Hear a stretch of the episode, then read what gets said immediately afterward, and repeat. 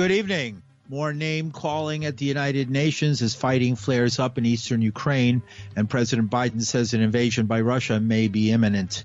A judge orders former President Trump and his children to answer questions from Attorney General Tish James, and the crisis of the unhoused and mental illness intersect on the Lower East Side as America marks eighty years since F D R ordered Japanese Americans interned in concentration camps.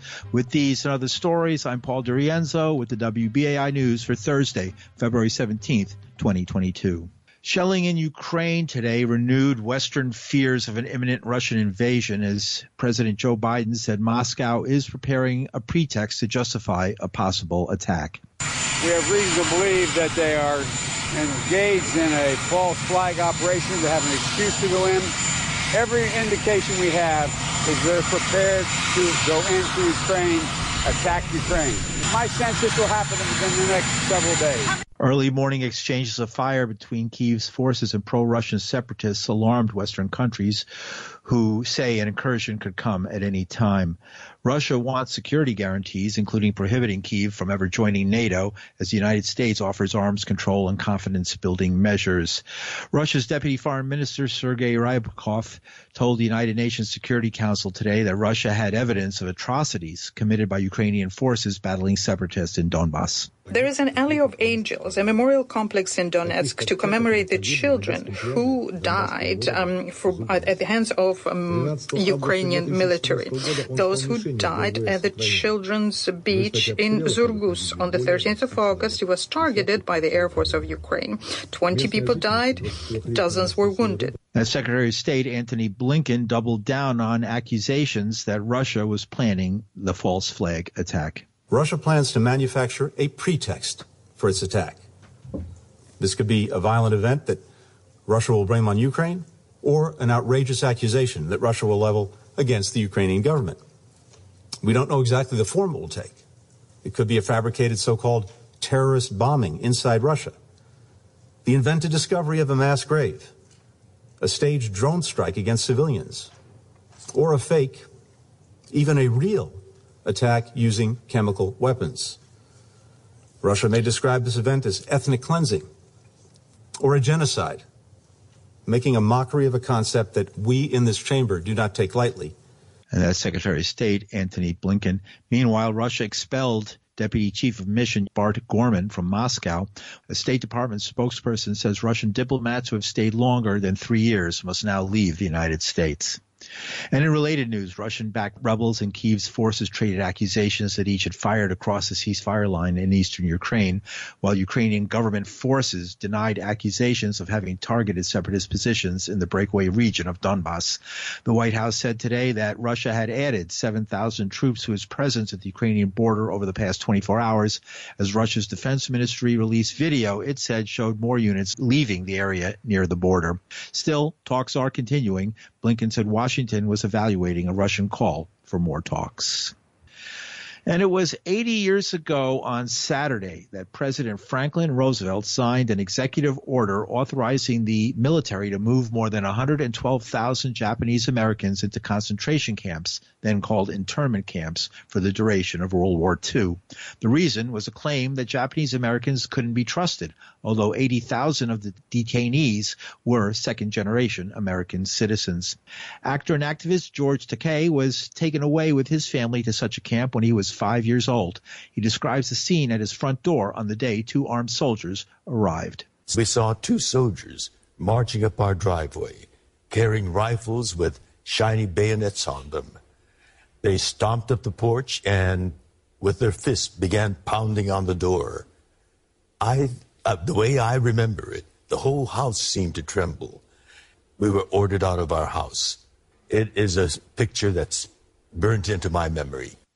George Takei. The camps were surrounded by barbed wire fences patrolled by armed guards who were instructed to shoot to kill anyone trying to leave. Several detainees were shot and others died of poor medical care. Most lost their homes and property as they were ordered to only take as much as they could carry to the camps. When they returned, they found many of the things left behind stolen. The executive director of the Asian American Federation is Joanne Yu. She tells W B A I recent violence against Asian Americans is a stark reminder of those camps.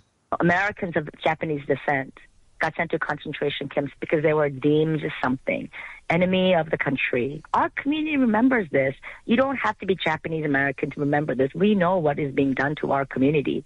And we know that our community right now, we are in tremendous grief and we are in danger. There isn't help available. I hope our leaders are not thinking that this issue is going to go away quietly, because I think our community is beyond frustrated. We are Americans too. And you cannot make us invisible by slapping a label on us that fits whatever the political narrative is. Joanne Yu is Executive Director of the Asian American Federation. We'll be hearing more from her later in the newscast.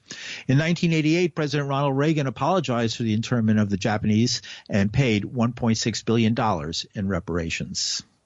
Closer to home, a New York judge ruled today that former U S President Donald Trump and two of his adult children must answer questions under oath in the state attorney general's civil probe into their family's company business.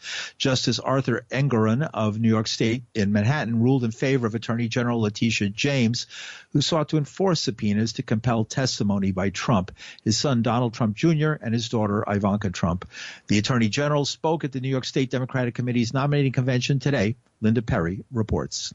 While various elected and former elected officials spoke at the nominating convention, one of the most far-reaching speeches defending the rule of law was from New York State Attorney General Tish James. In accepting her party's nomination, she says it's an honor of the women who came before her, like Shirley Chisholm and Geraldine Ferraro. They were leaders of ability and talent and grit, yet they were told no woman need apply. So in honor of the sacrifices and accomplishments of these and other groundbreaking women, I say with pride, conviction, and clarity of purpose, I accept the nomination of the Democratic Party as your candidate for Attorney General of the great state of New York. Tish James says no one could have imagined how the last four years would have tested the soul of the nation. A disturbing and divisive period for our country, but it's also been a defining moment. When COVID struck and our seniors were dying in nursing homes, I stood up and fought for them. My office investigated and found that the state's Department of Health undercounted COVID nineteen deaths. Nursing homes failed to comply with infection control protocols. And worst of all, they lied about it. When opioids tore through our communities, ruining families and taking lives of New Yorkers, I fought for them. We sued Big Pharma and taking on the companies behind the destruction. And recently I was able to announce that we're delivering as much as one point seven billion, that's with a B, billion dollars. And that money, that money is going to communities all throughout New York, all sixty-two counties. And although money cannot account for the loss of these lives, thanks to our work with the New York State Legislature, these funds will be used to save lives today and tomorrow. And as New Yorkers have been plagued by the scourge of gun violence, we have stepped up to act where others have not. Last year alone, my office took close to three thousand guns off the streets and communities across the state through our gun buyback programs. And when the former president sought to expand access to dangerous ghost guns, my office led the charge with other Democratic A Gs to crack down on the spread of this untraceable and unregulated weapon of death. And in November, we were at the United States Supreme Court defending our state's rights to establish laws that protect our communities from gun violence.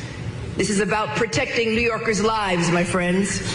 In addition, Tish James points out how the A G's office countered Donald Trump and his followers with the big lie that the twenty twenty election was stolen by leading a coalition of attorneys general to fight voter suppression in conservative states and here at home. And she vows that her office will continue to defend the right to choose. New York must be a safe harbor. And when women in New York State accuse the most powerful man in the state of harassing them, the evidence was clear and overwhelming. And these women shared their truth. They shared their vulnerability. And these were serious allegations that needed to be investigated vigorously and independently. And that is exactly what was done.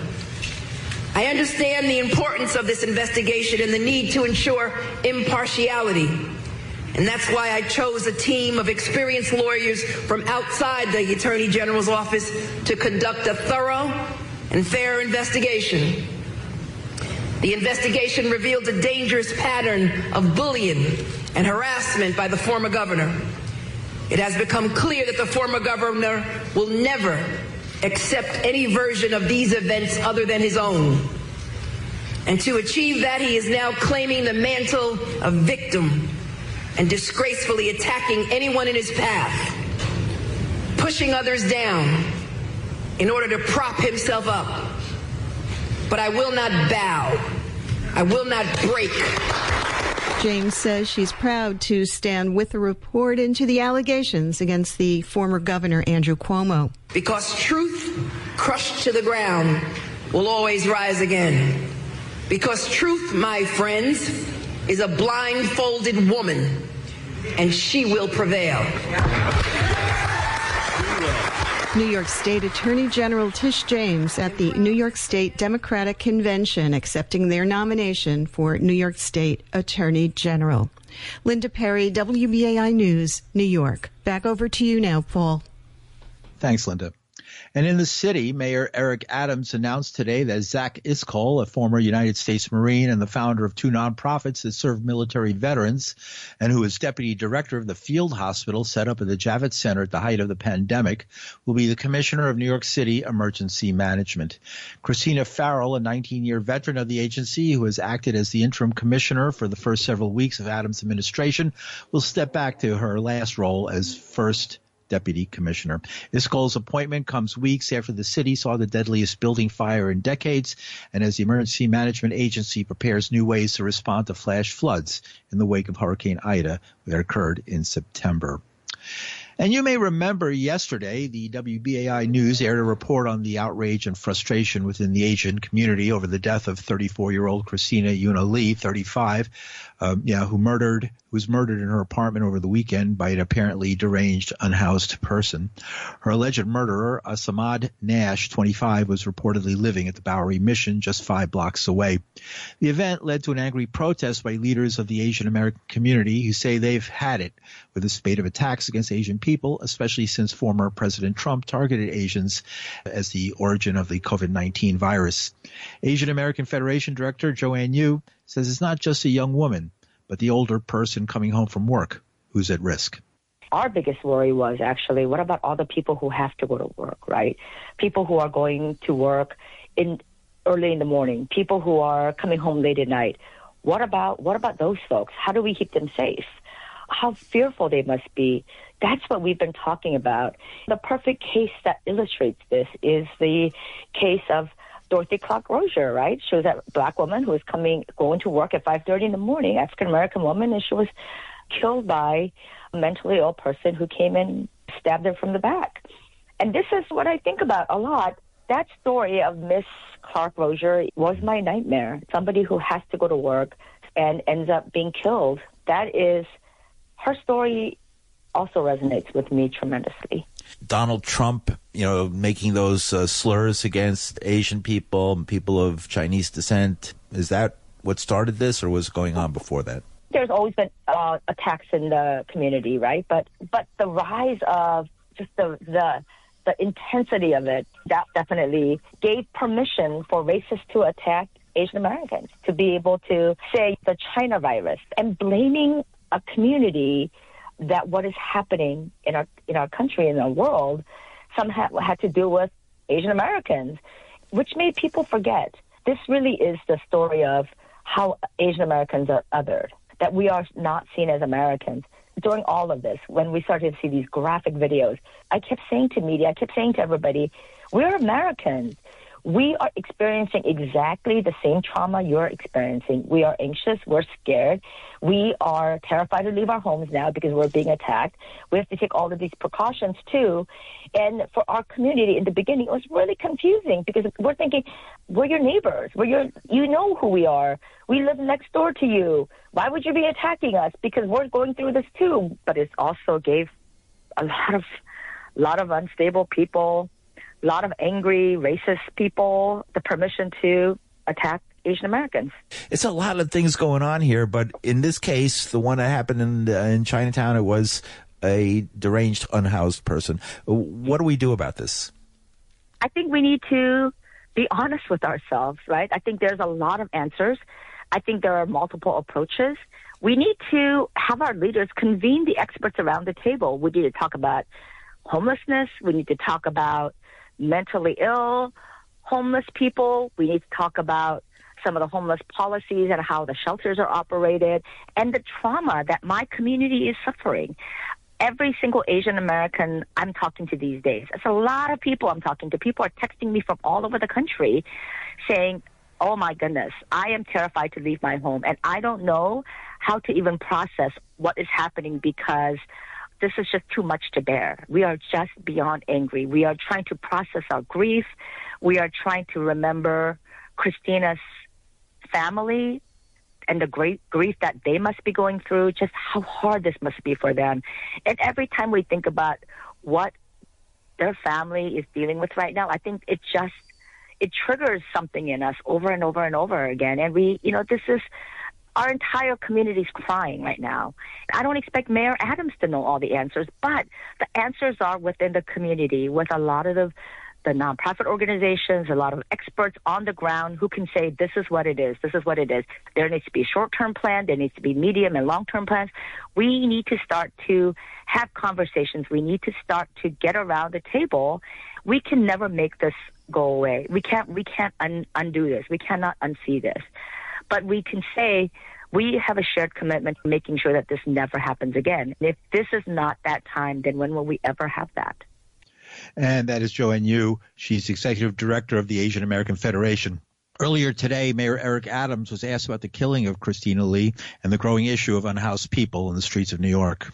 I'm not sure if there was a real mental health uh, history with this gentleman that carried this crime, uh, but we need to look at that, examine that. The goal we must always do is find out when you have an action like this, let's do a deep dive and say, where were the warning signs? What should we have looked for? How are we empowering those who are at the homeless shelters to also give us the warning signs? Do they have someone there that's exhibiting violent behavior so we can get inside the homeless shelters, identify the services that individuals need? That's the disconnect we have. At homeless shelters, people come in, they sleep for the evening, but if we see that they're exhibiting some dangerous behavior, are we reaching out proactively and saying, I have a person here that should receive some additional support because maybe the place is not a homeless shelter. That person may need to be one of our, in one of our psychiatric facilities. Mayor Eric Adams. And among the suggestions and demands coming from a traumatized community is the possible return to the mid-twentieth century practice of locking up people deemed mentally ill in psychiatric hospitals. That era ended in the nineteen seventies when courts ruled it violated the civil rights of people who might just be different. Civil rights attorney Norman Siegel tells W B A I it doesn't have to be like that. He says the problems are courts and authorities who refuse to use the tools they've already been given, as he uses the case of Asamad Nash as an example. No one has made a point of it. When he was arrested in November, he was given supervised release, and then he didn't show up for his hearing. My view of bail is that it's all about assuring someone shows up. So if you don't show up and you have an uh, arrest warrant for not showing up, that should be a reason why you don't get bail. When he punched the guy in the face, according to the reports, they gave him supervised release again. It's a commentary on the system itself. If people would just apply it, it might work. They don't apply the standards. Imminent danger to oneself or others, what does that mean? You got to have some particularized specific evidence that someone is a danger to themselves or others and not hearsay or remote speculation. They want to go back to the days when people could be put into mental institutions against their will and then held. Can we go back there, to those days? No. There are options to address some of the issues that are now percolating out there without going back to one flew over the cuckoo's nest. We have to make a distinction between voluntary commitment and involuntary commitment. Can cope on their own, or are they a danger to themselves or others? For example, if a woman on her leg, she has gangrene and she doesn't recognize it, and you say, look, why don't we go to a hospital to deal with your medical condition, your foot? That's someone that's very clearly, in my opinion, meets the standard that she's a danger to herself. But you've got to be really careful about involuntarily committing people, because there's a fundamental right of liberty and your freedom. You can't just lower the standards so that we then get to the point where someone looks weird, sounds weird, isn't dressing properly. That can't be the standard for involuntary commitment. Your faith that the mayor will, uh, despite his law and order stances, will uh, make the right decisions here. I do have to disclose to you, Paul, and who's ever listening, that Eric Adams has been a longtime friend of mine. I also had represented him when the police department wanted to get rid of him. I defended him in that case back in two thousand six. We've held many, many press conferences together about racial uh, problems at the N Y P D, police misconduct. I do have cautious optimism about Eric Adams as the mayor. I know that I and ten other New Yorkers put together a report that we gave him last week uh, with eighty-one uh, social justice recommendations on the premise that you can't just have public safety. You have to have public safety and social justice. They go in tandem, and that's the best way to achieve any kind of success in the city. I don't think he's a law and order person. I think he cares about safety and social justice. But as we've told him uh, more than once, that if he doesn't do the right thing, we know how to be very critical. I also know where the courts are. Anything like that? You're touching upon a, a subject that I think yeah. is an important one, and it's just beginning. What happened to that woman in Chinatown, horrific. We've got to figure out ways to realistically ameliorate that kind of behavior and tragedies, but we shouldn't just knee-jerk this stuff. You need some people who know how the system works, how it should work. I'm concerned about where this is all going to go in the next month or so. Civil rights attorney Norman Siegel. One Flew Over the Cuckoo's Nest is a book written by Ken Kesey about a rebellious inmate in a state mental hospital. It was made into a movie starring Jack Nicholson. And that's some of the news for Thursday, February seventeenth, twenty twenty-two. The news is produced by Linda Perry. Our engineer is Reggie Johnson. From New York City, I'm Paul DiRienzo. Thanks for listening.